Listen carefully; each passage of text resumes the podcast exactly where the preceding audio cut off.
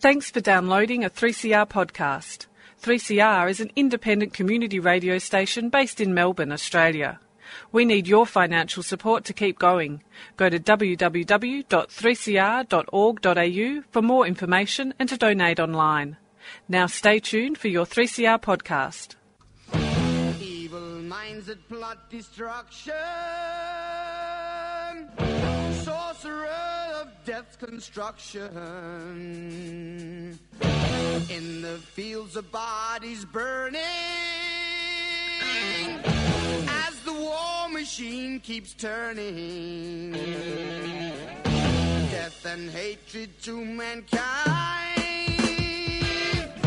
poisoning their brainwashed minds. Welcome to the Anarchist World This Week, broadcast across Australia on the National Community Radio Satellite. Listen to the Anarchist World This Week, Australia's sacred cow, slaughterhouse. Listen to analysis of local, national, international events. Listen to analysis you'll never hear anywhere else.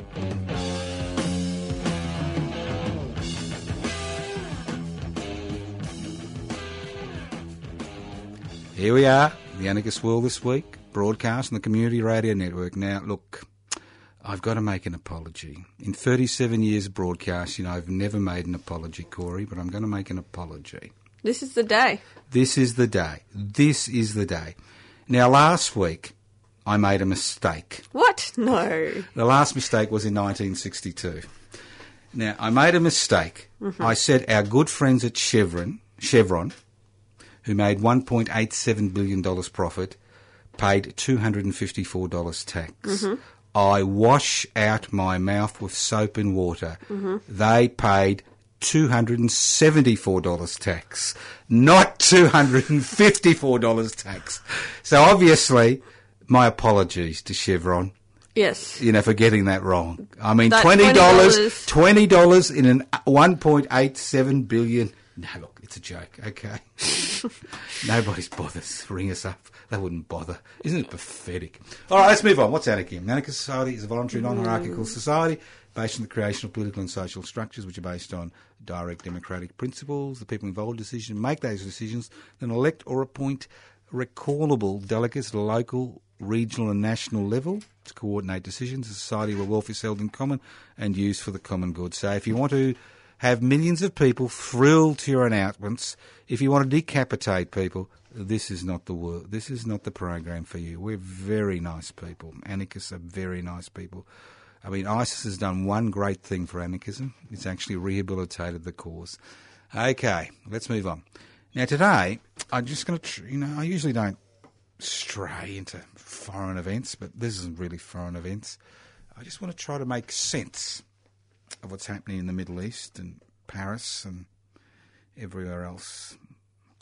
Now, we hear the word terror and terrorism, and I've just noticed that France has now joined the war on terror, which uh, was, I think, with the U- United States of America commenced about fifteen to twenty years ago. You know, the ongoing war, to, you know, the old you know, nineteen eighty-four war that never ends. Now, I don't call the people who were responsible for the uh, slaughter in Paris terrorists. They're not terrorists. They're religious fascists. And I think what we need to do is we need to put things in a context we can all understand.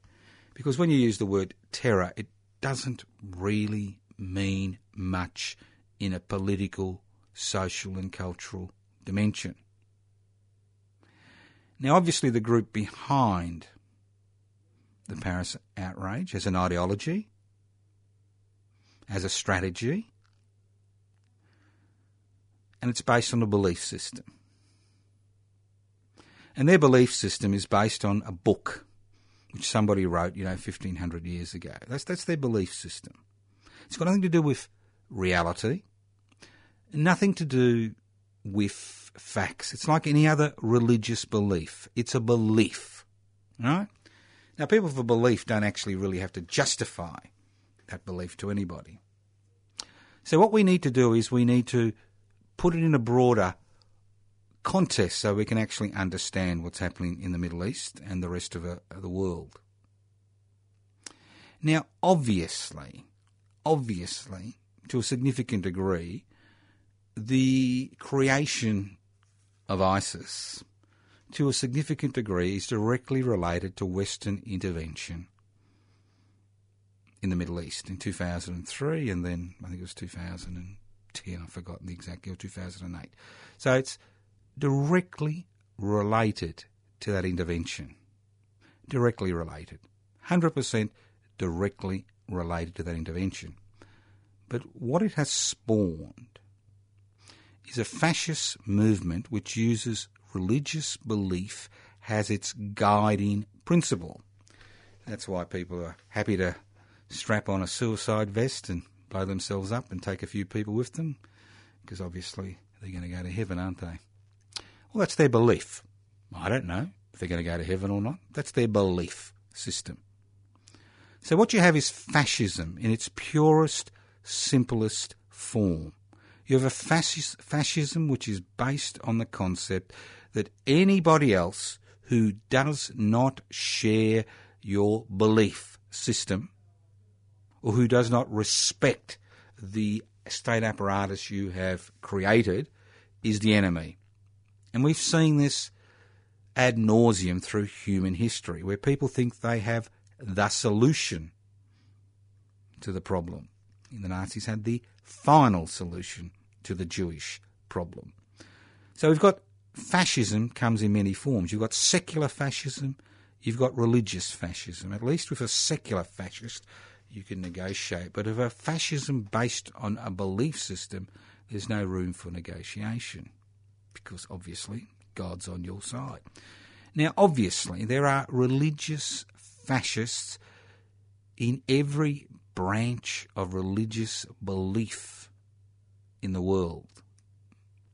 And the historical landscape is scattered, scattered, littered with the stories of people whose religious certainty has led to their extinction. Everywhere we look. And if we look in India today, we'll notice that Hindu nationalism is becoming an important force in that country, and the effect that that has on minorities in that country. And if we look at the Middle East, we've noticed that religious fundamentalism, either it's, whether it's Shia or Sunni or whatever, is becoming an important dimension in the social and political struggles in those areas. So to define something as terror doesn't really help us understand what the issue is. Now, what people don't seem to understand is what happens in Paris and what happens in Syria has a profound effect on what's happening in this country. Because what sets aside a fascist society from a non-fascist society is the ability of minorities within that society, whether they're religiously based or whether they're nationally based, whether they're culturally based, whether they're racially based, whether they're politically based, is that minorities in that particular society are actually able to utilise what r- rights and liberties are there to protect themselves from the majority. I mean, that's the essential difference between a fascist society, whether it's religious-based, or a secular fascist society. I mean, there is that pluralism, which in many regards is a weakness because it doesn't make the society homogeneous, and it's much easier to control a homogeneous society than a non-homogeneous society. So the, fl- the you know, the backwash of what happened in Paris and what will happen somewhere else around the world, and it will happen, and it may happen in this country, and it it may not. But if you've got a fascist movement which it believes has the answers to the world's problems through their religious interpretation of some text which somebody wrote, you know, who had a, who had God's ear, whether they're Christians or Muslims or Hindus or Jews, you know, you begin to create the type of environment which breeds terror, because you use terror in order to have obedience. And that's the key about a fascist society. It is happy to use terror to ensure the populations it controls follow its demands. And to many, in many regards, it's the people of Syria under I S control who are the ones who are most terrorised. They're terrorised from the sky, and they're terrorised by the religious fascists who control their society, who make demands on these people, and if these people don't follow those demands, you get some of the most grotesque, brutal punishments possible. Beheading, crucifixion, maiming. And before you get a little bit carried away, this is not just an I S issue. This is an issue for all religious-based fascist cultures, like Saudi Arabia, where many of the punishments which are meted out by ISIS to its people, the people it controls, have been the norm in that feudal monarchy, which is a partner of the West, for generations. So this is about people like you and me caught in the crossfire. Because as the religious fundamentalists, religious fascists grow in power, what the state does is remove our rights and liberties in an attempt, theoretically, to protect us from an ex- external threat. So what happens over a period of time is that the society that you're fighting, you begin to mirror the society you're fighting. And you find those rights and liberties people have taken for granted for generations, and which most people have never actually uh, activated or used, disappear. And the third element of this particular situation is the element of individual fascism. And this is what's happened. This is what we see in Australia. This is what we see in Europe. This is what we see around the world. When people begin to think of their enemy as not as the people who control and own the means of production, distribution, exchange and communication, the people who set the parliamentary agenda, but the enemy becomes the other, the person with a different religious belief, the person of a different colour, the person of different cultural practices, the person of a different nationality. And what this does, it feeds into extra parliamentary fascist movements who use that fear of a religious fascism to augment their own fascist ranks in order to promote their agenda. And the greatest beneficiaries of the Paris tragedy will be the National Front. End of story. And you may see a National Front government in France in the next three to four years if these outrages continue. So it's people like you and me, atheists, because remember, in a, in a religious fascist state, there is no role for the atheist or the agnostic. You are the enemy. You need to be eliminated. People who believe in individual rights. It's no accident that a heavy metal concert was targeted. No accident at all. So, as we go about our day-to-day lives, I think we need to understand and remember and to fight back, not just against the religious fascists, who will sooner or later meet their gods, but also elements within our own society which are trying to remove those rights and liberties that we have won and we have exercised since the Eureka Rebellion on the third of December eighteen fifty-four. Now, I know it, sounds, it may sound a bit grandiose, but I think it's important that we understand the three-dimensional aspects of it. Another thing is, the Middle East is no longer that important to the world. With climate change and alternative energy sources, including nuclear, solar, water, shale, you know. What we're finding is the central role that the Middle East played in the world is shrinking. And you may have noticed that the old neoconservatives are no longer talking about putting boots in the ground in Syria, you know, and uh, getting rid of these people, but talking about letting them kill each other off. That's the role. And then you've got another dimension. You've got two other dimensions in the Middle East. You've got that dimension where oil is becoming less important. It's still important, but less important. It is not essential, you know, to make a buck. Not essential for the corporate world to make a profit. There are alternative energy sources, many of them decentralised. So then you've got two other things at play. You've got the historical division between Sunni and Shia Muslims. And what we're seeing is a coalition forming between secular dictators like Assad and the Iranian government and Hezbollah in Lebanon, which is a Shia organisation. These are organisations, these are politi- these are religious-based organisations which are natural enemies of the majority Sunni population, you know, Qatar, Arab Emirates, Saudi Arabia, Indonesia, the list goes on and on. So you've got this internal struggle as Iran, which is the proxy for Shia movements in the Middle East, flexes its muscles and forms an alliance with the United States.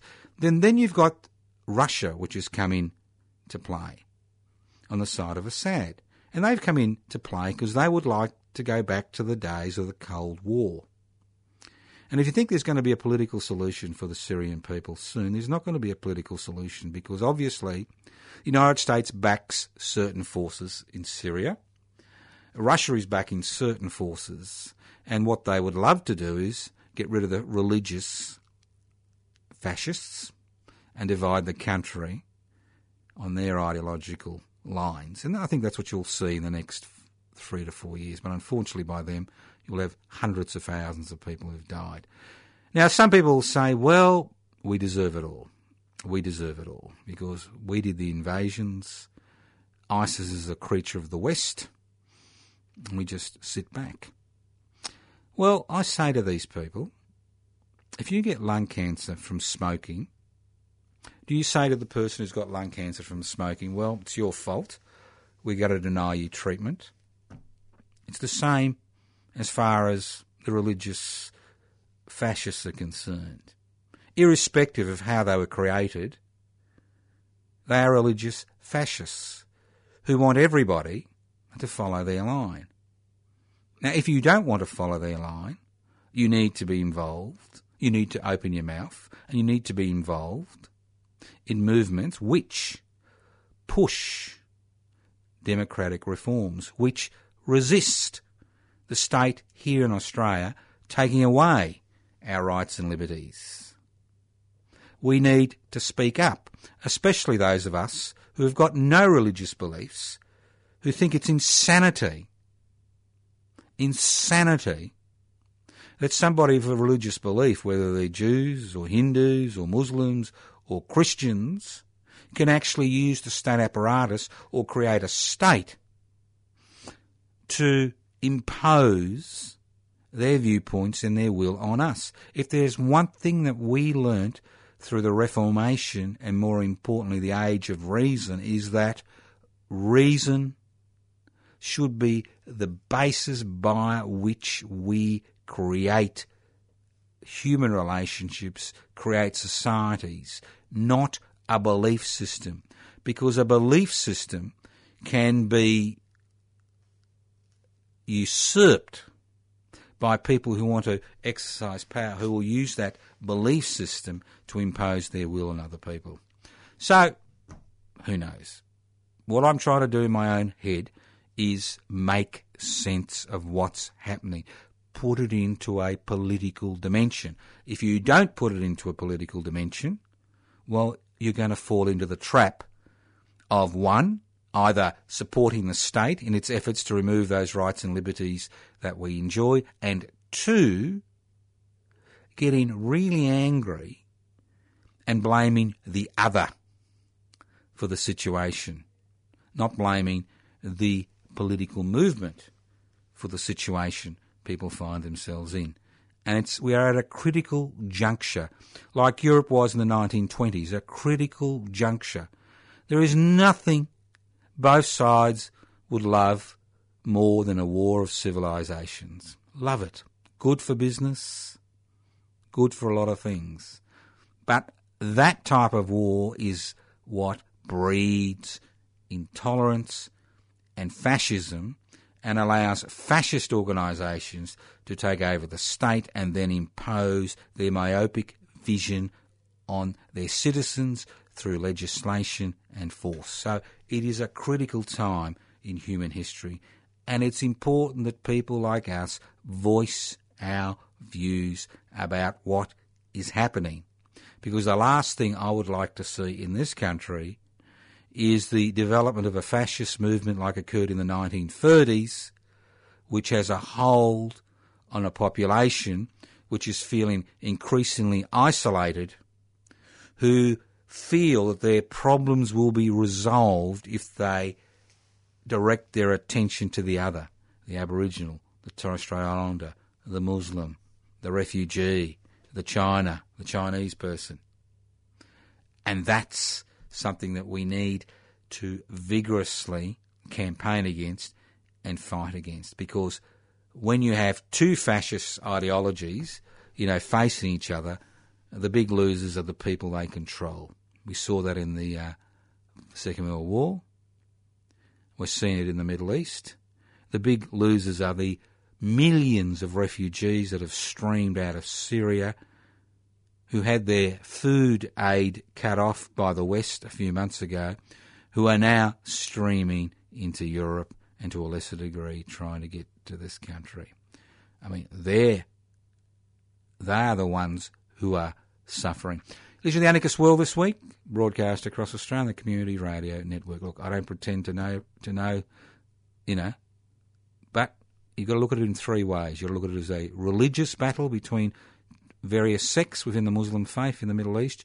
You've got to look at it as a great a superpower struggle between Russia and the United States trying to carve up the Middle East. You've got to look at it in terms of a, of a struggle uh, between um, religious fascists who want to use the gun to impose their will on the populations they control. And you've got to look at it all three ways when you look at it. But the important thing we must never forget is that it's not the other's fault, and it's not right that we lose those few rights and liberties we continue to exercise in this country. You listen to The Anarchist World this week, broadcast across Australia on the Community Radio Network. My name's Justice Scan. I'm hosting today's program. If I could compliment, uh, this um, program is podcast. You can access the podcast by going to three c r dot org dot a u. Let's move on to some interesting, more local issues, because we are at a critical phase locally. As I said last week, you know, what we're seeing is a deflection of the debate about who should provide services in this country, who should pay tax. It's that simple. Who should pay tax? Where does the revenue come from to maintain and extend the social security system, the public health system, the public housing system, the public education system in this country? And for far too long, we've been told that it is a problem of too much spending and that we need to decrease spending in order to bring the budget into surplus. And the current government and the current opposition are all about, in their own ways, decreasing spending. But as you know, there is a section of, there are two sections, as I said last week, there are four classes in twenty-first century Australian society. There's the corporate class, that one percent of the, the one percent, that small section of society that owns the means of production, distribution, exchange and communication and all those people on those boards of those national and transnational corporations who, you know, make a great living, a great living. Pity I've never been invited to be on a board. I wonder why. Could make a great living, couldn't you, if we were all invited to be on the board? But so there's that one percent. And they've become so powerful in this country, they've become so powerful in this country that they have usurped the power of Parliament.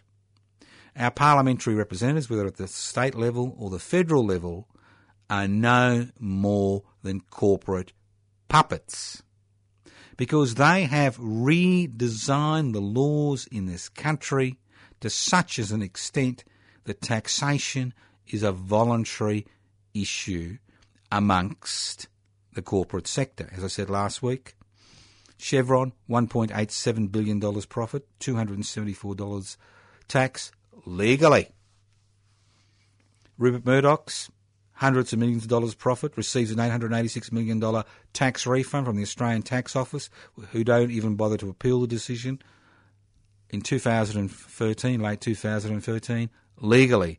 And when the ex-Treasurer, Mr Joe Hockey, who's going to enjoy himself as ambassador to the United States, was asked to make a comment, he said, no comment. Why would you upset the boss, eh? Why would you upset the kingmaker? Why would you upset the person who's pulling the parliamentary strings, the puppetry, the, the strings, all right? Why would you do that? Then you've got, you know, large corporations like uh, IKEA paying three percent tax, and the list goes on and on. But the good thing, you, uh, you'll love this, the good thing, the first thing, the smooth, urbane new Prime Minister, Mr uh, Turnbull, did when he came into power is that he allowed legislation to be passed, which means that any corporation that has more than one hundred million dollars turnover will not have to have their tax record released publicly. So not, not only will you be fleeced, you'll be fleeced blindly. You won't even know who's fleecing you. You won't even know who the twenty-four carat corporate leaners are.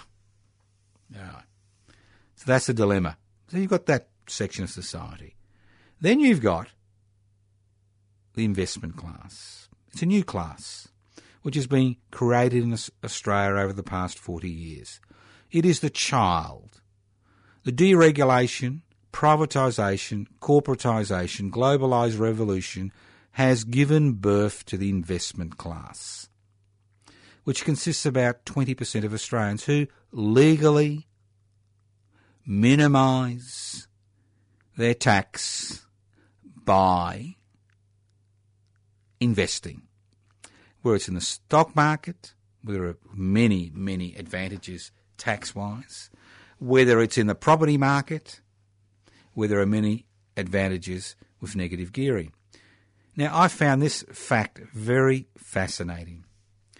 one point three million Australians have taken advantage of Australia's negative gearing laws and now own a second property. one point three million. eighty percent of that one point three million taxable income is between thirty thousand dollars and eighty thousand dollars. That doesn't mean they earn that amount. What it means is they are actually able to use the same legislation the corporate people use in order to legally minimise their tax. Now, I'm not attacking people who decide to take advantage of corporate taxation laws to minimise their taxation revenue legally by negative gearing. The issue is not the individual who's involved in that rort. All they're doing is obeying the law. The issue is governments that have allowed those rorts to occur in order to create a new class who identifies with the corporate class, which identifies with the one percent, the investment class. People who've got enough disposable income to not only meet their day-to-day needs but have enough money to invest, and by investing and Australia's friendly taxation laws and friendly corporate laws, they can actually minimise their income to such an extent that eighty percent of the one point three million people who negatively gear pay taxable income between thirty thousand dollars to eighty thousand dollars. So obviously you go, you got thirty grand. I can assure you, no bank's going to give you any money, you know, to buy a house. Even if you got fifty grand or sixty, you're going to have troubles. So this is in terms of your yearly income. So you can see how the corporate tax laws have now corrupted and created this investment class who legally, legally use all the ropes that are available to them to minimise their tax. Then you've got the traditional working class. And the working class, I mean, many people in the working class are now part of the investment class. And the, and the difference between an investment cl- being part of the investment class and the working class is, do you make more money from your investments than you do from your work? And if you make more money from investments than your work, you're part of the investment class. Now, obviously, there are many people in the investment class who are mainly, who are also part of the working class. And the working class basically consists of people in this society who make enough money, and that's about fifty percent of the population, who make enough money to meet their everyday financial responsibilities, who don't have any money left over to invest or don't have the capacity to borrow money to invest. That's your traditional working class. And then you've got the thirty percent of Australians, it's about thirty-three point three three percent, who rely totally on social security benefits to survive.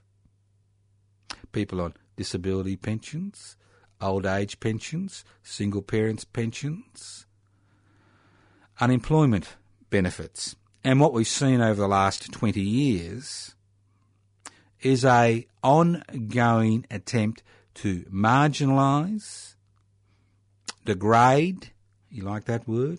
It's not just in Syria we use the word degrade, and criminalise to a large significant degree people on social security benefits as if they're bludgers.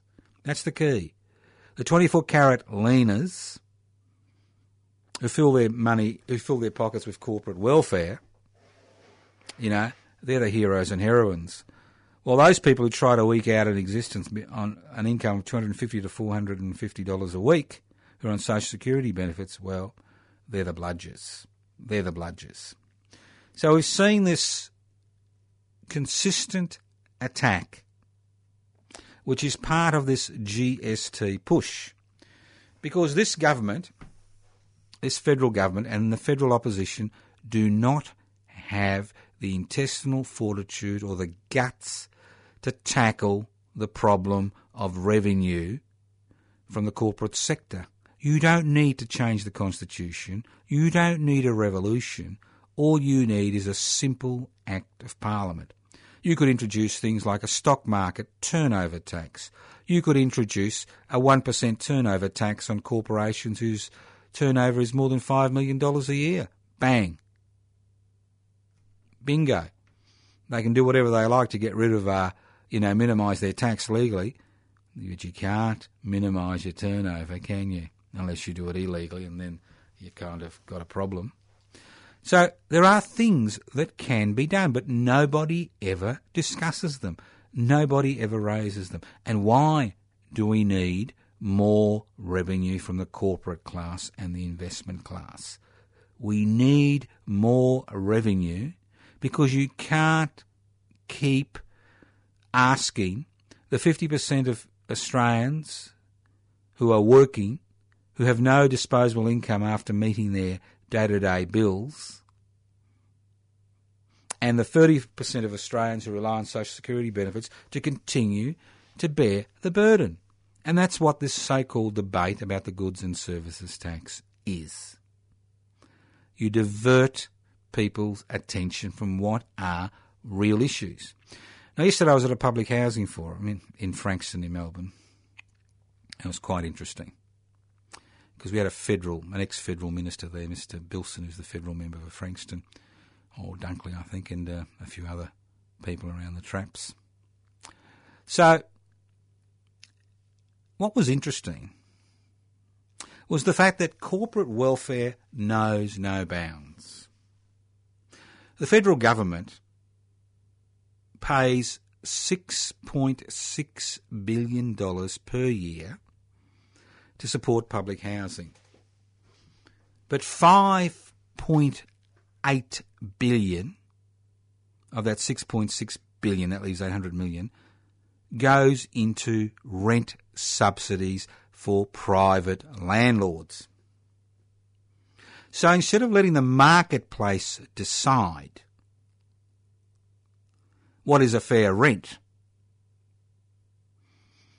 what the Commonwealth Government has done is given a handout, not to the people who are paying rent, but to the landlords and the landladies. It's given their, their negative gearers. It's given them the opportunity to rake in corporate welfare. five point eight billion dollars goes into rent assistance, and you think, oh, that's wonderful. But let's not forget that of the one point three million Australians, and that's two point, it's around two point five million, three million who rely on this rental assistance when you add in couples and children,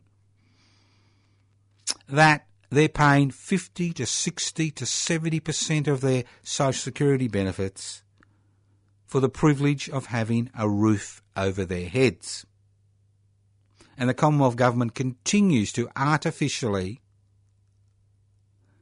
increase rents by giving money to private owners instead of investing money in public housing or giving state governments money to invest in public housing. It gets better. It gets better, and I will concentrate a little bit on public housing today. It gets better. It's, you wouldn't read about it. Now, in every field in a capitalist economy, the best way to control the beast, the best way to control that small section of society that owns the means of production, distribution, exchange and communication is to have some real competition. And you don't have real competition by allowing three or four corporations to dominate every field of human endeavour in this country. You don't have competition. You have a cartel. You have collusion. It doesn't have to be on paper. It's a wink, wink, nod, nod collusion. And that's why, you know, people's bills continue to increase on a daily basis. So what is the best way to have competition in a capitalist economy? I'm not talking about a socialist economy. I'm not talking about, you know, the anarchist nirvana. I'm talking about today, now, right now. And the best way to have real competition is to have a strong public sector. What happened when the Commonwealth Bank was privatised over twenty years ago? We saw the banking cartels introduce fees and charges that you couldn't even imagine, to such a degree that a significant proportion of their profits is not from smart investing, from fees and charges which are levied on their customers. And the poorer the customer, the greater the fee and charge. For example, if you go to somebody else's automatic teller, take out twenty dollars, the fee normally is two dollars. That's ten percent. If you go to somebody else's uh, automatic teller, you've got one hundred dollars in your account, you take out eight hundred dollars, the fee is two dollars. So the issue is that the smaller the amount of income you have, the greater amount of fees and charges you are paying. So removing the Commonwealth Bank from the scene, removing a bank which was owned by the government from the scene, gave a green light to the private banks to basically rort the system, charge what they like. And in every field of human endeavour, it's the same. For example, the privatisation of airports. Now, in most airports around this country, well, all airports were privatised during the Howard regime, or era, whatever you like to call it. And now we are seeing private corporations who own these airports refusing to develop the facilities because it's going to cost them money, and asking for government handouts in order to develop these facilities. They're quite happy to make a buck while they can, but when they've got to put their their hands in their pockets to actually upgrade facilities to suit the twenty-first century, no way. And they're quite happy for people to wait inordinate amounts of time and for people to get in the most difficult situations, quite happy to put use that to put pressure on governments. And you see it consistently everywhere where essential infrastructure like airports, airports has been privatised. Let's look at healthcare, the latest example of the privatisation juggernaut. Medibank Private was privatised by the Abbott-led Liberal National Party government. Thank you, Tony. So what happens when the airport, when the uh, it was privatised? What happens when it was privatised? Well, guess what? Fees and charges and access to services by the forty percent of Australians who rely on private health insurance have gone through the roof. Obviously, return to shareholders for Medibank have been really good, but in terms of services and the type of products which are available to their subscribers, down the down the uh, down the trap, down the hole, down the toilet, and it goes on and on and on and on, and that's the dilemma. If you don't have a mixed economy in a capitalist society, the private sector will do everything it can to rot the system. Whether it's the privatisation of secondary education, whether it's the privatisation of tertiary education, whether it's the privatisation of the TAFE sector, where we've seen some of the most creative scams in human history, where corporations take government money and then provide no services to people who've paid fees in order to be educated.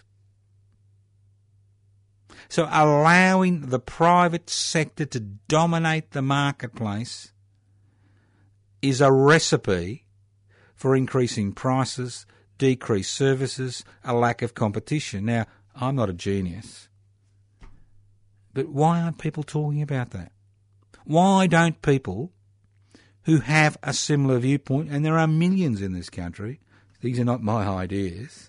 I mean, you're lucky in a lifetime to have one original idea, and I think I had that about twenty years ago. So these are not my ideas. These are these are recycled ideas. These these are facts. Public housing.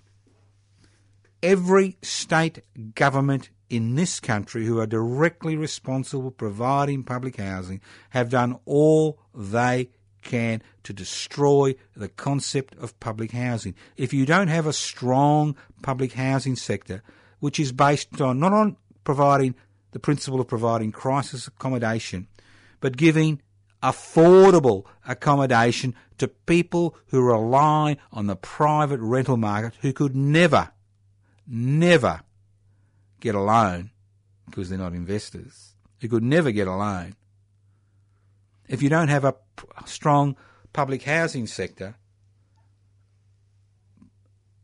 what happens is homelessness increases, dislocation increases, family violence increases, issues of equality as far as social integration decreases. People are forced into ghettos. What public housing does, public housing scheme based on spot purchasing, what that does is actually create a cohesive society. twenty-five percent at least of all housing stock should be public housing. And when people talk about infrastructure, why isn't public housing on the infrastructure list? They talk about roads, but isn't the fact that somebody needs a roof over their head and under the current capitalist system will never be able to secure secure accommodation in a lifetime? Isn't that a reason to have a large, viable, vibrant public housing sector, which is not run by private organisations masquerading as community groups or private religious organisations who have been given public housing in Victoria hand over fist to manage and then will be given the titles by the current Labor government in Victoria? People say, where's the money, Joe? Where's the money? It's not a matter of where's the money, it's a matter of political will. We could, We found the money in the nineteen fifties to build large estates, slum recla- reclamation programs across the state of Victoria, across the country, where public housing was actually built to resolve the problem of housing, security and accommodation for individuals, where rents were fixed at twenty-five percent of a person's income and maintenance was provided three. And the list goes on and on. It's not on the political agenda. It'll never be on the political agenda while we hold back and say nothing. How can you fund it? Simple. Let's go back to my original idea. Turnover tax. If you have a turnover of more than five million dollars per financial year in your business, you pay a one percent levy, which goes directly to providing spot-purchased public housing in the community, which helps to create social cohesion, which helps to create societies where the religious fascists cannot get a hold of. That's what it is. Another simple thing. Those of you who know a little bit about housing will notice that if you buy something off the plan, you don't pay stamp duty, which is quite a major, significant part of a purchase of a of a house or a unit. You know, when you it's resold, significant impost on individuals, and that obviously that stamp duty is used to provide state services. Why not?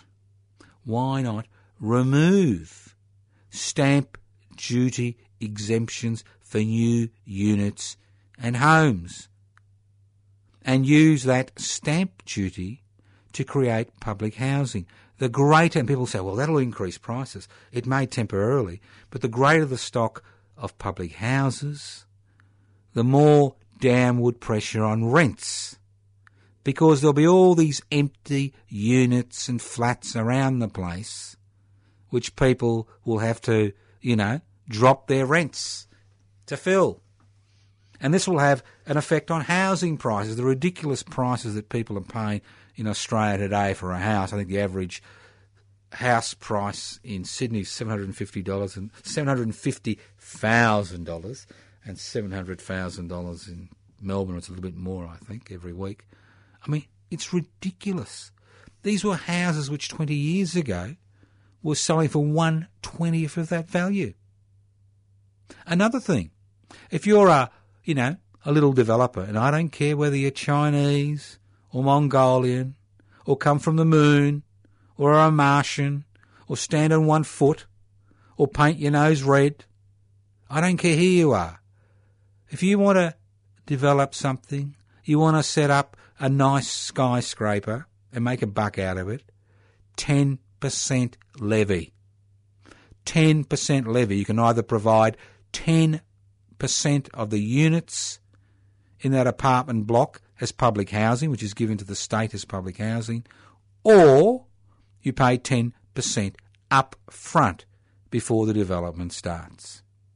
And people say, oh, oh, there won't be enough houses. Of course there'll be enough houses. All that changes is the mix. Has the number of public houses increase to provide not just crisis accommodation but affordable accommodation to people? As the number of public houses increase, there'll be downward pressure on rents. Rents will decrease, and there'll be downward pressure on housing prices because the stock will expand. But again, these are ideological decisions that people need to make. These are ideological decisions that governments need to make. And governments will never move. They understand the power of the corporate class. They understand the power of the one percent. They understand that their political fortunes depend on donations to fund their campaigns. But more importantly, they understand that the corporate-owned media plays a pivotal role in ensuring their re-election. Look at the way the corporate-owned media treats the Labor Party and the Greens in this country. I mean, you wouldn't believe it, that the Royal Commission has said that the, you know, Mr Shorten has nothing to answer And Mr Skeeter, or whatever his name is, you know, the Building Laborers Federation, he's got nothing to answer, you know. You wouldn't believe it, would you, after, you know, one hundred twenty million dollars Royal Commission? We just don't even come to the, to a final. But the important thing is governments will not move. They will not move. Now, I can be erudite. I can talk under concrete. You can tie me up and throw me in a river with a bag over my head and I'll continue to talk. But it doesn't matter what I say. It doesn't matter how erudite I am. It doesn't matter how stupid I am. It doesn't really matter. What matters is what you do. You can either sit back and continue to be a cringing, carping consumer, complain that you've been ripped off. Look, I was ripped off. I couldn't believe it. That's why I'm sick, I think. I was ripped off two days ago. I went to my local, you know, shop. I bought a little ice block. I thought, it's a hot day. Joe needs an ice block. I'm going to chomp, chomp, chomp this ice block.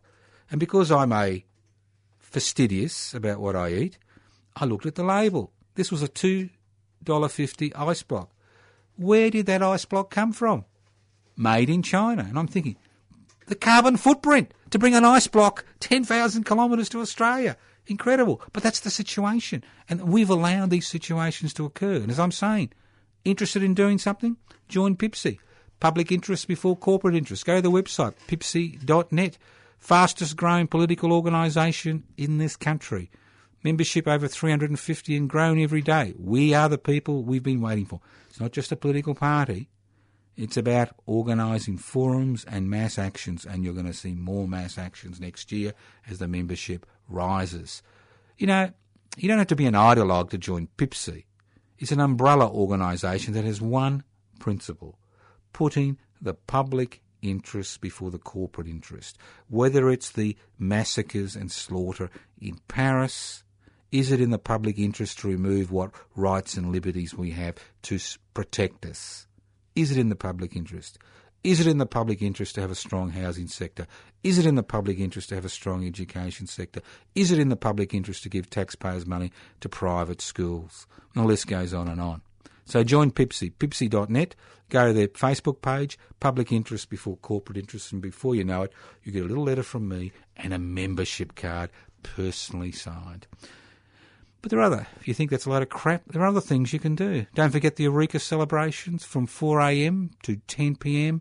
on Thursday the third of December, not far away. You don't have to, no fees, bring your own food and drinks for breakfast. You buy your own food and drinks for the dinner that night. If you do all the stations of Eureka, yes, there are stations of Eureka. We do have a sense of humour. There are thirteen in total. You get a cheap one dollar plastic Eureka flag. And, and, honour. The honour. You can put it there. You can show it to your grandkids in fifty years' time and say, I earned that. I walked twelve kilometres. I went to all the important places involved in the Eureka Rebellion. I was there and I participated with people with similar ideas. four a.m. to ten p.m. the ball's in your court. Join us, corner of Eureka and Stall Street. Go to the website, anarchist media dot org. Look it up, it's all there. Haven't got a web? Hate the internet? Give us a call. We'll send you up some material. Haven't got a phone? Write to us, Post Office Box twenty, Parkville three oh five two. Can't afford a postage stamp? Can't help you. Thank you once again for listening to The Anarchist World this week on your local community radio station. This program has been streaming live on three c r dot org dot a u. The program is podcast. You can access the podcast by going to three c r dot org dot a u. It's a nice day. Get out of the house. Get out there. Get involved. Even if you just put up a placard outside Centrelink saying, I've had enough. I've had enough. You'd be amazed how many people will turn up and have a chat to you and will say, I've had enough. All it takes is a little bit of initiative, touch of courage, just a tincture of courage you put in the porridge, and before you know it, you'll be part of a huge social, political, cultural movement which will turn this country on its head, which will t- tip over the apple cart so that everybody will enjoy the apples, not just the people pushing the barrow. Thank you once again for listening to The Anarchist World this week on your local community radio station. Listen in next week on your local community radio station. And if you listen to this program for the first time, don't despair. There's another one next week. And if you can't listen to it, the program is podcast. Go to three c r dot org dot a u. And if you've got people you don't like, send them the podcast. Maybe, maybe they'll have more sense than you have. Thank you once again for listening to The Anarchist World this week on your local community radio station. Listen in next week on your local community radio station via the Community Radio Network. Evil mind, plot destruction, sorcerer of death's construction. An analysis you'll never hear anywhere else. Anarchist World this week, Australia's sacred cow slaughterhouse, ten a m every Wednesday. Listen to The Anarchist World this week for an up-to-date analysis of local, national and international events. Poisoning their brainwashed minds. Oh, Lord, yeah.